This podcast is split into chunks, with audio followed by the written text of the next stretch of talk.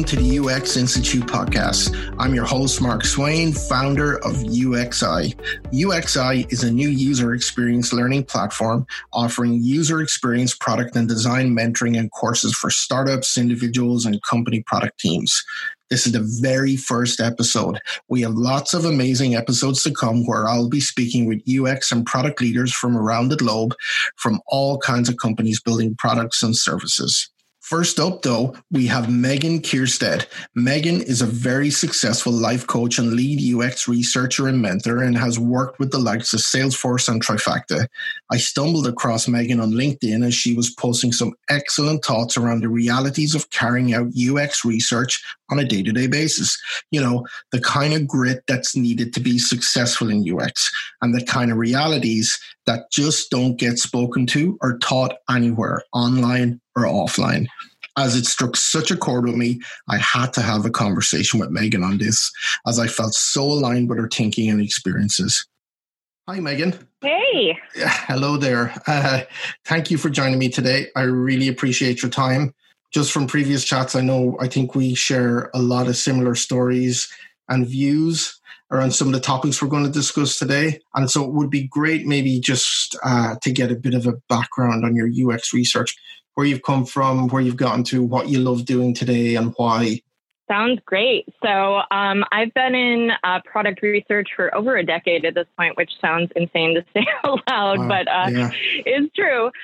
So, um, I uh, did not like go into college with an idea that I was going to go into like UX. In fact, I didn't know what I was going to do when I started college, but um, sure. I ended up double majoring in political science and computer science, um, particularly because for me, um, I was always interested in the intersection of people and technology. Back, you know, uh, when I was when I was in school, people thought I was crazy because, um, you know, social science and computers seemed so far apart. Yeah. Um, but uh, I told them, showed them.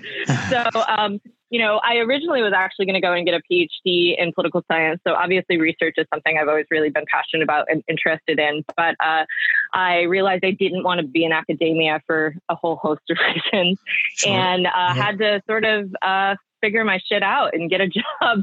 so I ended up, um, I briefly was a management consultant I kind of hated all the travel. So um, I ended up at the EMC where I was essentially a product manager for some of their, their big tools. And um, what I was doing was UX research, user acceptance testing, priority, mm-hmm. uh, prioritizing requirements, things along those lines. And uh, I really liked that, but I really wanted to go deeper. So um, at some point I took some time off, tried to figure my myself out and uh, ended up discovering that like HCI and uh, human factors and ergonomics, essentially that these fields existed. And then I would say probably the more, you know, the less academic version of that and uh, was UX. So, so it yeah. took me a few years to realize that UX was even a thing. I, I hadn't even heard that term. Yeah, um, yeah sure. And I was on the East Coast, so um, I think it, things tend to be a little slower there in the tech industry. Ah. So um, eventually, I went back to graduate school. Uh, it was actually an environmental conservation, but my that was just because of my advisor, and I really focused on on social science methodology. So um, I wow. eventually founded my own consulting company, started working with startups. Um, and then I moved out to the West Coast and uh, started working with tech companies. I spent some time with at Salesforce yeah. um, uh, working working on some of their newer products in their industry group. And in fact, I was the first researcher in the industry group. And then um, I uh, uh, my last job was at a uh, a growing startup and uh, recently, I've decided that I am meant to be an entrepreneur. So oh, I am both nice. doing yeah. coaching for you for uh, people in the industry and um, also doing some, uh, you know, startup mentorship. But uh, I I found the thing that I really love the most in my work was um, helping uh, people grow, both in their yeah. careers and in their life, and and not letting not letting the man keep them down, as it were. Uh, yeah, really sure. um, focusing on like uh, of the emotional health and um, getting right. people to sort of embrace who they are to become like awesome researchers. yeah, that's amazing. Yeah, because you've kind of arrived at that point. Um, I guess like I have in some ways too in my career. Um, but it's interesting that you arrived at that point because I guess because of the realities that you've seen over the years in terms of mental health and the fact that UX is hard and that yes. it, it can be extremely taxing on people, um, no matter what situation, be it a startup, a corporate, whatever the kind of arrangement is, uh, it can be super tough. And I guess that's not talked about or communicated enough. I think anyway. Um, so no, um, it, it, really isn't. Um, I think I think yeah, um, I totally agree. I think it's one thing that is really unacknowledged or or sort of brushed under the rug. In fact, it's one of those sure. things that I try to make sure to talk to, you know, aspiring uh, people in UX about. But um, I saw that um, a lot of people were struggling with sort of feeling like they had impact, feeling like they belonged, feeling like yeah. research was important to their organization. Yeah. And because, um, particularly in the United States, so this is the case a lot of places, you're, we take our careers and make them our identity. So if you aren't accepted, like in your career, it makes so you feel like you yeah. are worth nothing. Sure. So um, it, it's awful. Yeah, um, yeah, yeah. Wow, research, that's such a great point. Re- yeah, because research is is a role that um, I work mostly with researchers, but I also work with people, you know, in design. But um, I come from a research background, and researchers in particular are there to challenge the status quo. Your role is to essentially get, get people to question their assumptions and and yeah. shift their beliefs. Yeah. And unsurprisingly, that's hard for a lot of people in any kind of organization. So I think researchers take it on themselves that it's their fault somehow yeah. that this isn't working. And um, I, I, think that's a problem. Um, also, if you are re- regularly interacting with users and trying to like tell their stories, some of those stories can be brutal depending on what industry you're in. I sure. I was working on a healthcare product, for example, and I had a, a month where I was doing interviews with nothing but you know chronically ill people, like very seriously ill people, or people who were caring for seriously ill people.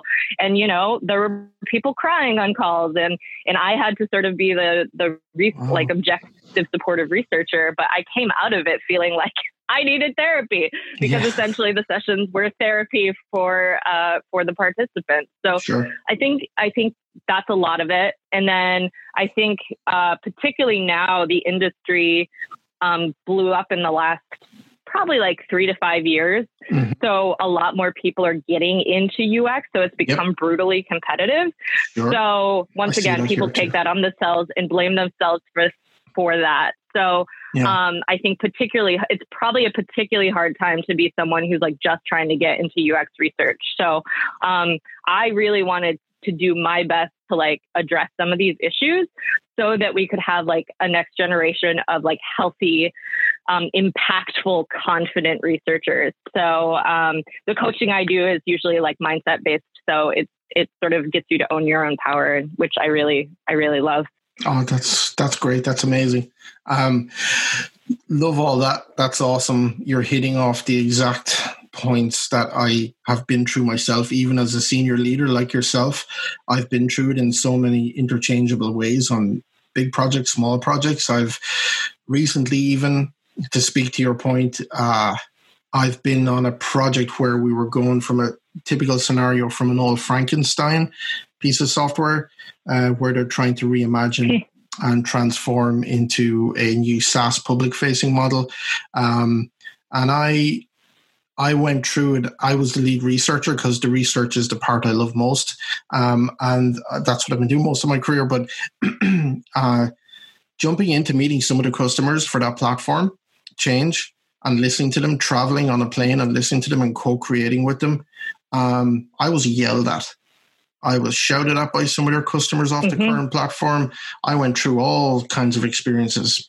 Um, it was uh, it was such an eye opener. This has happened in different ways uh, historically, previously on projects, but um, no one really out there that preps you or prepares you in UX really talks about this kind of stuff or ever gets into the kind of taxing, yeah, the taxing on your mental health, how you need to deliver some real validated insights prioritized that will shift or change the platform or the org in the right way.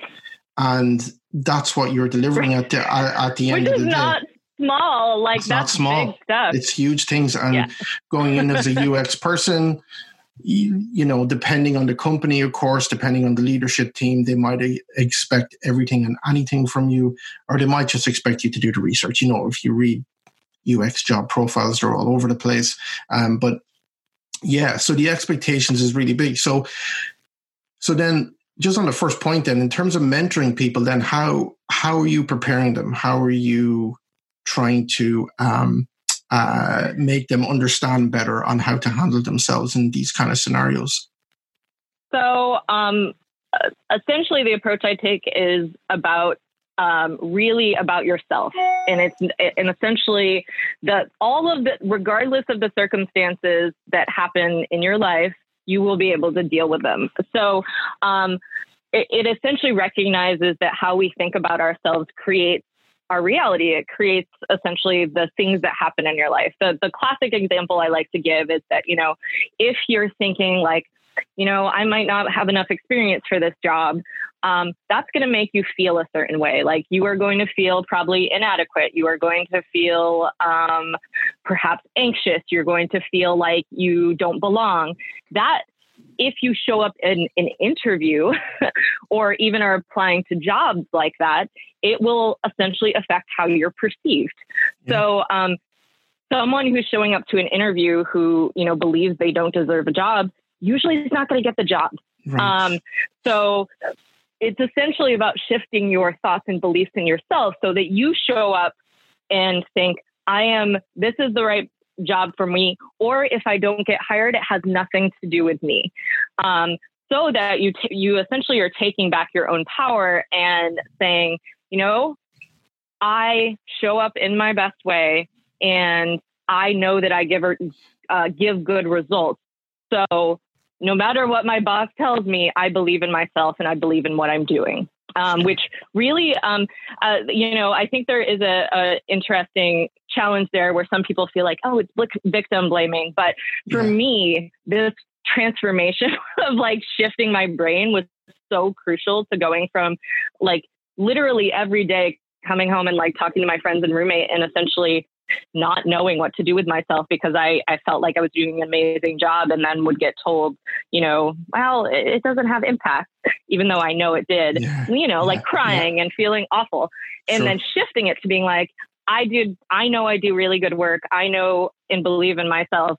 So if they don't buy it, it's about them. It's yeah. not about me. Um, oh, and so really That's... divorcing my my yeah. self worth and like who I am and my identity from essentially how others perceive me. It's incredibly powerful. Um, yeah. and the cool thing is when you do this kind of work, it actually ends up like percolating to everywhere in your life.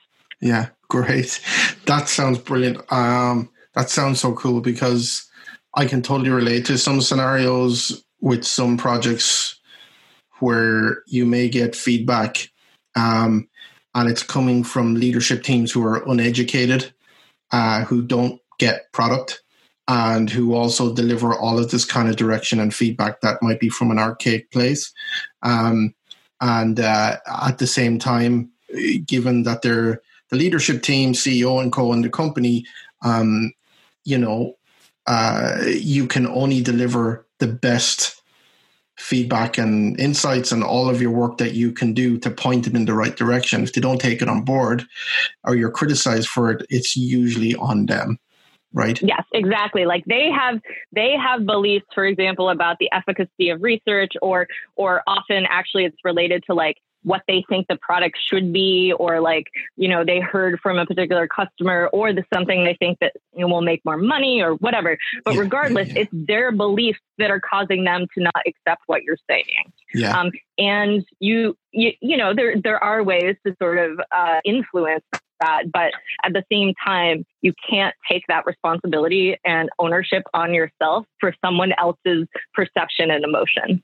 Totally. And so many people in product and UX go through this on a daily basis where they feel sometimes alienated from their own teams because of what they're doing or the truths they're trying to tell about what's really going on or the changes that need to happen.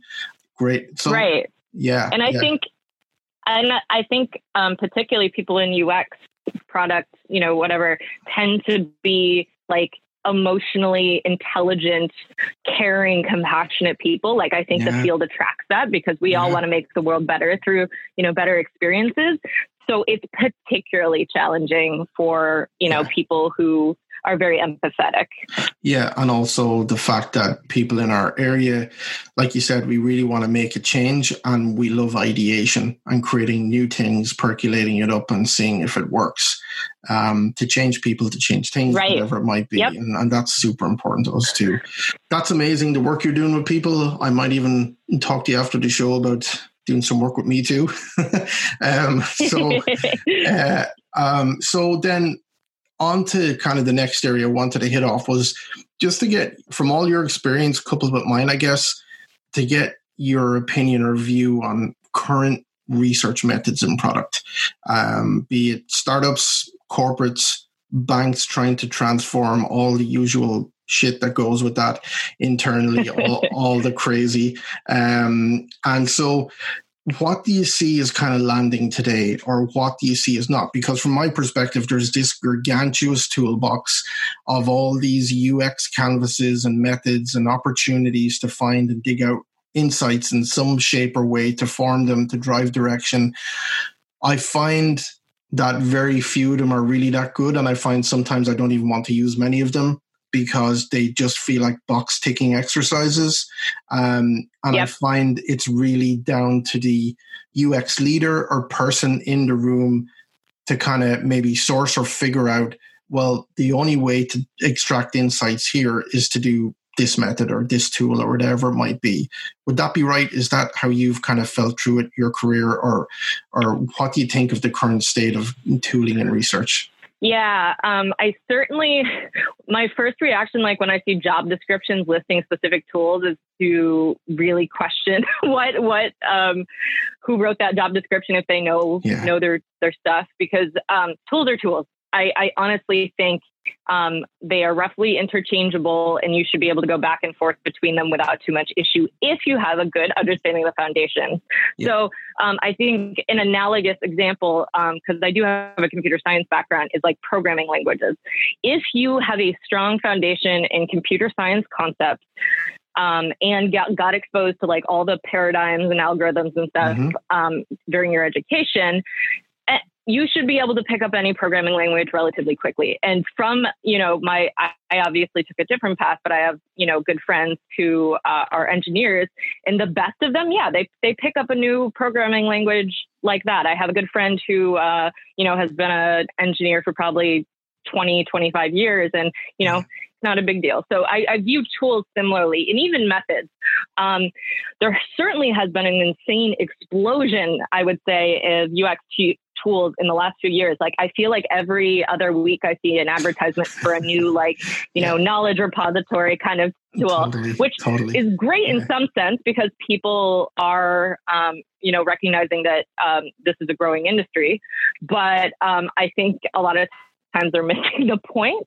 Yeah. I will say, so I do think there are a few different problems here. One is like the execution of research, and then there's the, the tools you use for like organizational knowledge and process. Mm-hmm. Yeah, um, yeah. For the research tool side of things, I am I'm not old school because I've tried a bunch of the new tools, but in my research, and these are like large scale projects, I am using Excel to track participants. Well, not Excel, Google Google Google Sheets. Yeah. I take notes in Google Docs, and things get organized in folders. Recordings are done on Zoom or WebEx yeah. or you know Google Meet, and um, I'll take pictures like with my phone. I'll do recordings with my phone.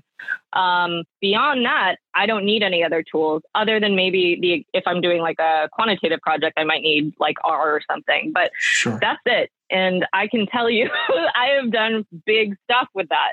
Yeah. And um, and I have also done like you know uh, you know highly impactful projects across the complete range of methods. So I don't think you need tools to be successful. I think when you get to the point where you're building a research organization, like I did this at my last job, you do need to start thinking about like how do I expand this? Particularly researchers um, and designers are often constrained on resources, so the tools help you scale, but that's all they do. They like help you scale. So um, uh, it certainly was helpful to like have a repository for all re- our research and be able to use it. But one thing I think that's really missing from any of a lot of those tools where it's about like sharing knowledge and and you know recording research results is the problems with like sharing research aren't necessarily just the storage part it's also the how to present it so you can't um, i saw this when right. implementing um, um, some of this at um, my, my previous job with a team because I had like probably like 15, 20 people who wanted to use the research, but because they didn't know how to take research and turn it into like actionable results, the tool wasn't as useful for them. Um, so I think one of the things that um, is really necessary is essentially something to help with synthesis and also then the presentation of results and essentially having influence because I feel like that's the biggest problem yeah. in research is like is having impact. Well, no, showing impact. I feel like research almost always that's has impact. Showing yeah. showing impact and um, and communicating it in a way that it, it's very believable. Like that for me is the the you know holy grail of research if you can do that kind of stuff. And it's also the difference between someone who's like less experienced and someone who who who's very experienced. Usually is like crossing that bridge from like doing analysis to really like showing how it will change your business. Yeah. That's such a great point. I've talked about that point so many times with some of my own students, uh, just around how after all of the research activities are done, you've correlated or mapped or you've used affinity mapping, whatever you're going to use to distill and filter it all down. Um, how do you then convey those results into some form of really impactful, meaningful way that's kind of backlogged or prioritized in some way? To point to show and point this is where you need to start and this is going to be the result as as to the why. Um, yeah that seems to be one of the biggest gaps in delivering research, right? Yeah, absolutely. And I think and I think one of the things that is sort of at the root of this is that there's no like at least there aren't very very many good examples of the like measure research loop in existence. I mean, probably at big companies you can you can do a little bit of that, but I will say I know at big companies that still doesn't happen from personal yeah. experience. Yeah. So um, so essentially, you can put results out in the world, but then people feel like they don't have impact because there's no like checkbox that says, you know, we made $500 million because of this change. Right. Um, like sales, it's really obvious to see what, what the changes are. Yeah. So I think one of the things that's sort of an open area for particularly like research and UX leadership is how do you link like quantitative measures, the things that like a lot of the, you know, business executives are looking at to the research you have. And then essentially regularly checking in with that and seeing how the research has potentially shifted things and then, you know, doing your research loop for there. Right. Um, right. I, I don't see very many examples of companies that do that well. No, I rarely ever see that being done or done really well, or anyone in an organization owning that. It's not maybe some, uh, you know, product managers might, depending on the scenario and the role type. But um, yeah, I rarely see it. And um, in terms of how UX insights are delivered, you know, at the start, if you're digging around looking for some key KPIs to benchmark off or anything like that in the org, you'll be you'll, you'll find it hard to get those answers from people because they may not be tracking anything, um, and uh, and sometimes you've got to make up some stuff to go with it to show this. These are the potential KPIs you should be benchmarking off with these changes, and this is what could potentially happen. But we now need to go and research more on that to validate that further, right? So you get into all these kind of conversations. Yeah. But but um, yeah, I definitely feel that too. It's something I see all the time. There's no onus or responsibility in the org to own it that way. Yeah, I think I think there is a gross uh, misunderstanding that like a lot of measures and analytics are just like sitting out there waiting for you to use. Um, so I think that's one of the things that, that gets taught incorrectly is like, oh, you can build something and then you can go measure it and then you can change it. The reality is in organizations, including ones that you absolutely would not believe, often don't have things instrumented. Or if they do, it's really hard to get access to or no one understands it. So yeah. uh, essentially, it becomes a full time job to just try to understand um, what, what, analytics exist and how you can use them. If so even, um, do not, yeah, do yeah. not ever assume you are going to be able to use that for your no. research or design because no. I would say, at least in the organizations I've worked with, most of the time you don't have them. Yeah. I, I would, in fact, assume that you aren't going to have them. Yeah, and it's it's so true. I've noticed it all my career. Analytics is set up sometimes, sometimes it's not. Depending on the tool they're using, they're usually using, you know, Google Analytics. Some good in some good um, orgs recently that I've seen are using indicative and snowplow and segment and other stuff like that that can be really useful. But um, uh, the ones that do have maybe Google Analytics set up, it's not set up correctly.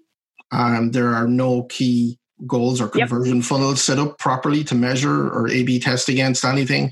And it's just a loose dashboard of all these results that no one has really any clear uh, direction on what's happening on a day to day basis with the product or the website or whatever it might be, right? Yep. Yeah, that's pretty much it.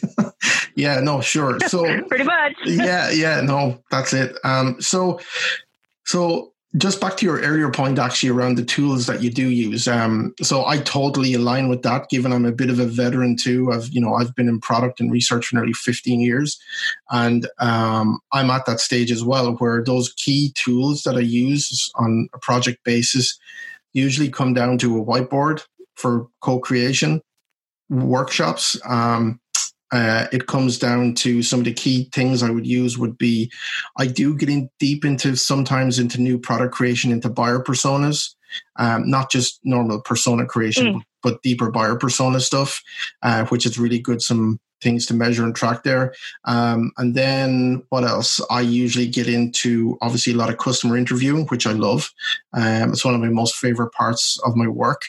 Uh, that's where I get some of the real deep truths uh, in terms of insights and feedback.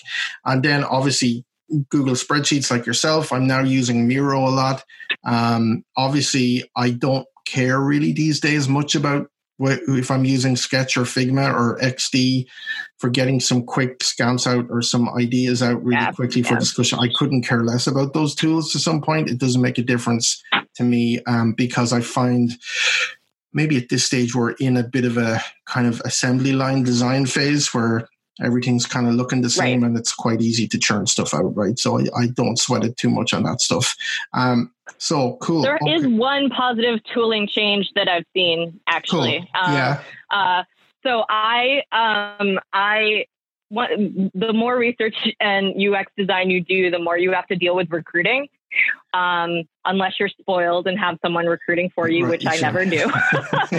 so, um, recruiting and the entire recruiting process end to end is so painful and so awful, and I hate yeah. it yeah, so yeah. much. So, um, actually, the the situation for like self serve recruiting in the last you know five years has improved drastically. Now sure. I feel like I can say to like clients or companies, yeah, I can always get users that will, you know, match, you know, a profile, even if they're like really niche and weird, which is often what I end up dealing with. Personally, I use respondents, um, which I love.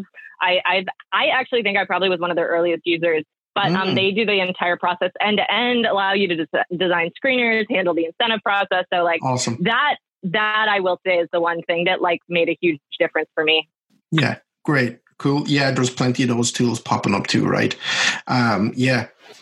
Cool. So I wanted yep. to kind of um, shift it a little bit then, just into another point that I was really keen to talk to you about in terms of your your views over the years of what you've seen emerging in terms um, even from state colleges right through to uh, online courses, the plethora of online courses today in UX and UX design and product, however you want to frame or phrase it, and where boot camps lie today, and whether it's worth having a diploma and not having a diploma. Does it make a difference uh, in terms of what kind of courses that you should do in this area to get started?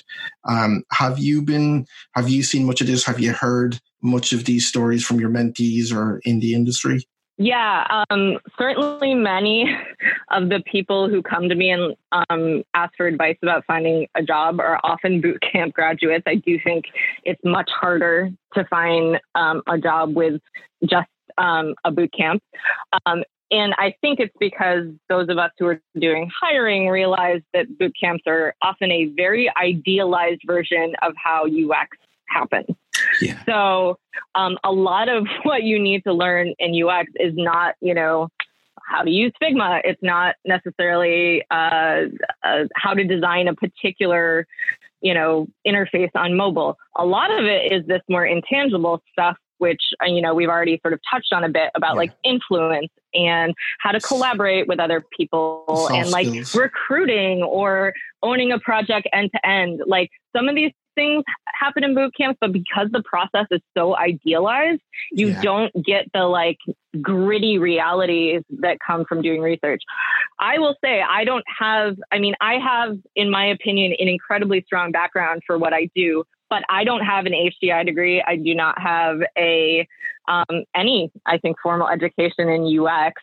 Um, like I didn't take any UX courses. It's for no other reason they didn't exist. But um, yeah, but I have a social science background which is which is incredibly useful. All the, I feel like being a social scientist has made me into a researcher, and you can get that kind of background where you know how to do um, different methods very easily. And then the key is really to just apply it. So, um, uh, like in grad school, I looked for projects that allowed me to essentially do real practical versions of you know the methods I learned. For example, I was on a, I had a you know research project I worked on with professors that was essentially real world ethnography.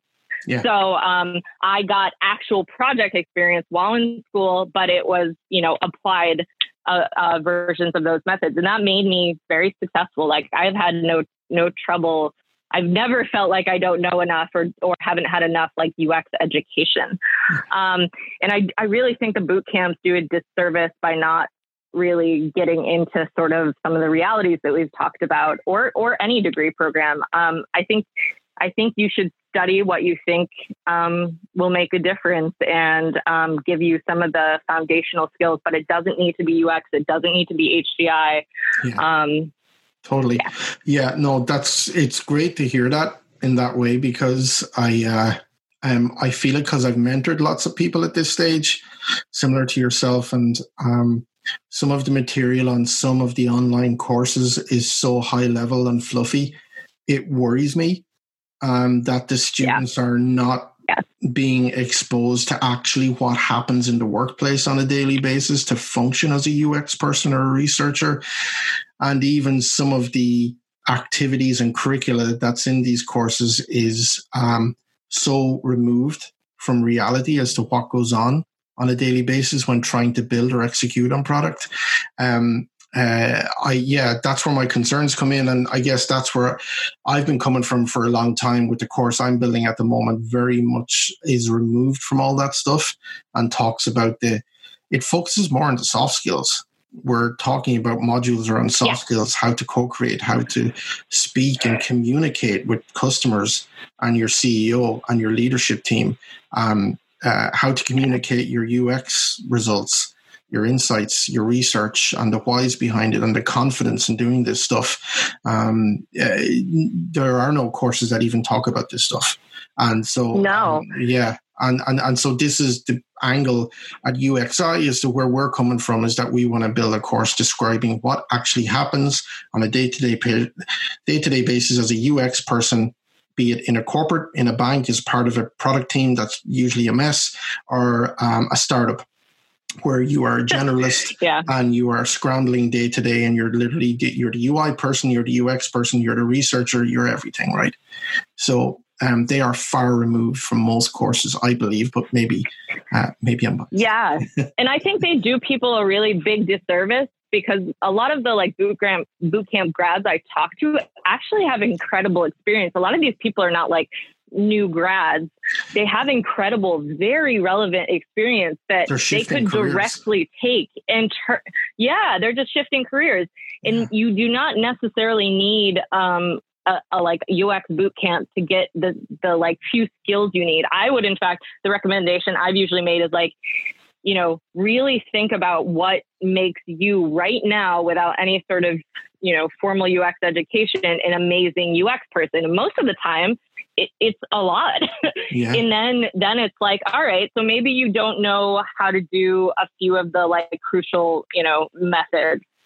Take a one course in like that specific thing, because then you get really familiar with it and you go deep and you understand all of the the issues, and then you can just use your your current experience in a really like beautiful way yeah, rather yeah. than being like getting this like kind of shitty overview of everything and not really understanding any of the realities yeah yeah, that's great. That's a great way to frame it. Yeah, yeah. No, I've been feeling this for a long time. Even around some of the course, a lot of courses I know online, um, they're so far removed from that reality um, that I kind of have kind of felt it in some ways that I want to show people and teach people, and I want to be able to bring those realities into kind of a proper course format. Um, in you know even colleges right don't get this across in terms of actual UX courses in colleges. And um, they they wouldn't really hit off this kind of day-to-day realities of working with other people as a UX person. Yeah. This has been so insightful. Um, I feel so aligned with you on so much of this stuff. I guess as veterans over the years, the war stories are very, very similar. Yeah, um, I know, right? Yeah, yeah, we need like a support group, like yeah, exactly. like UX Anonymous. Yeah, it's something like that. And so I guess a last point, if you could kind of frame it or wrap it into one or two sentences, if you were to send any of your mentees on a course today for UX, if there's three key things or five key things that they have to get out of that course, what do you think they would be? Um, number one is uh, the mindset coaching I do. Actually, I think that that kind of um, confidence building and belief in yourself and like solidity in who you are is absolutely crucial for anyone in UX. Yeah. Two, it's how to sell your results. Um, it I know we we tend a lot of us think of selling as like this repulsive thing that that we don't like and have a visceral reaction to it, but yeah. what you doing what you're doing is in fact selling yourself a lot of times as a researcher and sh- selling the uh, the things you're presenting. So essentially, if you think of selling as just showing how you're giving someone value and showing how you're helping them, it turns it turns it around. So essentially, learning how to sell yourself, but doing it in a way that's like authentic. And then three, um, it's really about how to have like good, authentic conversations uh, with people. I think that is that is like the number one like skill, method, whatever, it, it, it comes up pretty much in everything you do. So getting really comfortable having challenging, interesting, open-ended conversations. Those are my top three. Yeah, those are awesome. And Mindset, all, yeah. selling yourself, and conversation skills. Great, and they're they're all soft skills, right? The parts and areas that just yep, they most, are. yeah, yeah, and that just shows you tooling is tooling, and it's always going to evolve. It's always going to be there. You can use some of it, you can use none of it, you can do things your way. But the human interaction part, the co creation, the facilitation, however you want to frame it, that is an art of itself. Communication is, and it's something that you're always going to be honing, improving on to actually really get ahead or be successful in UX, right? Yeah, I feel like I have a relevant story here that like really ties everything together.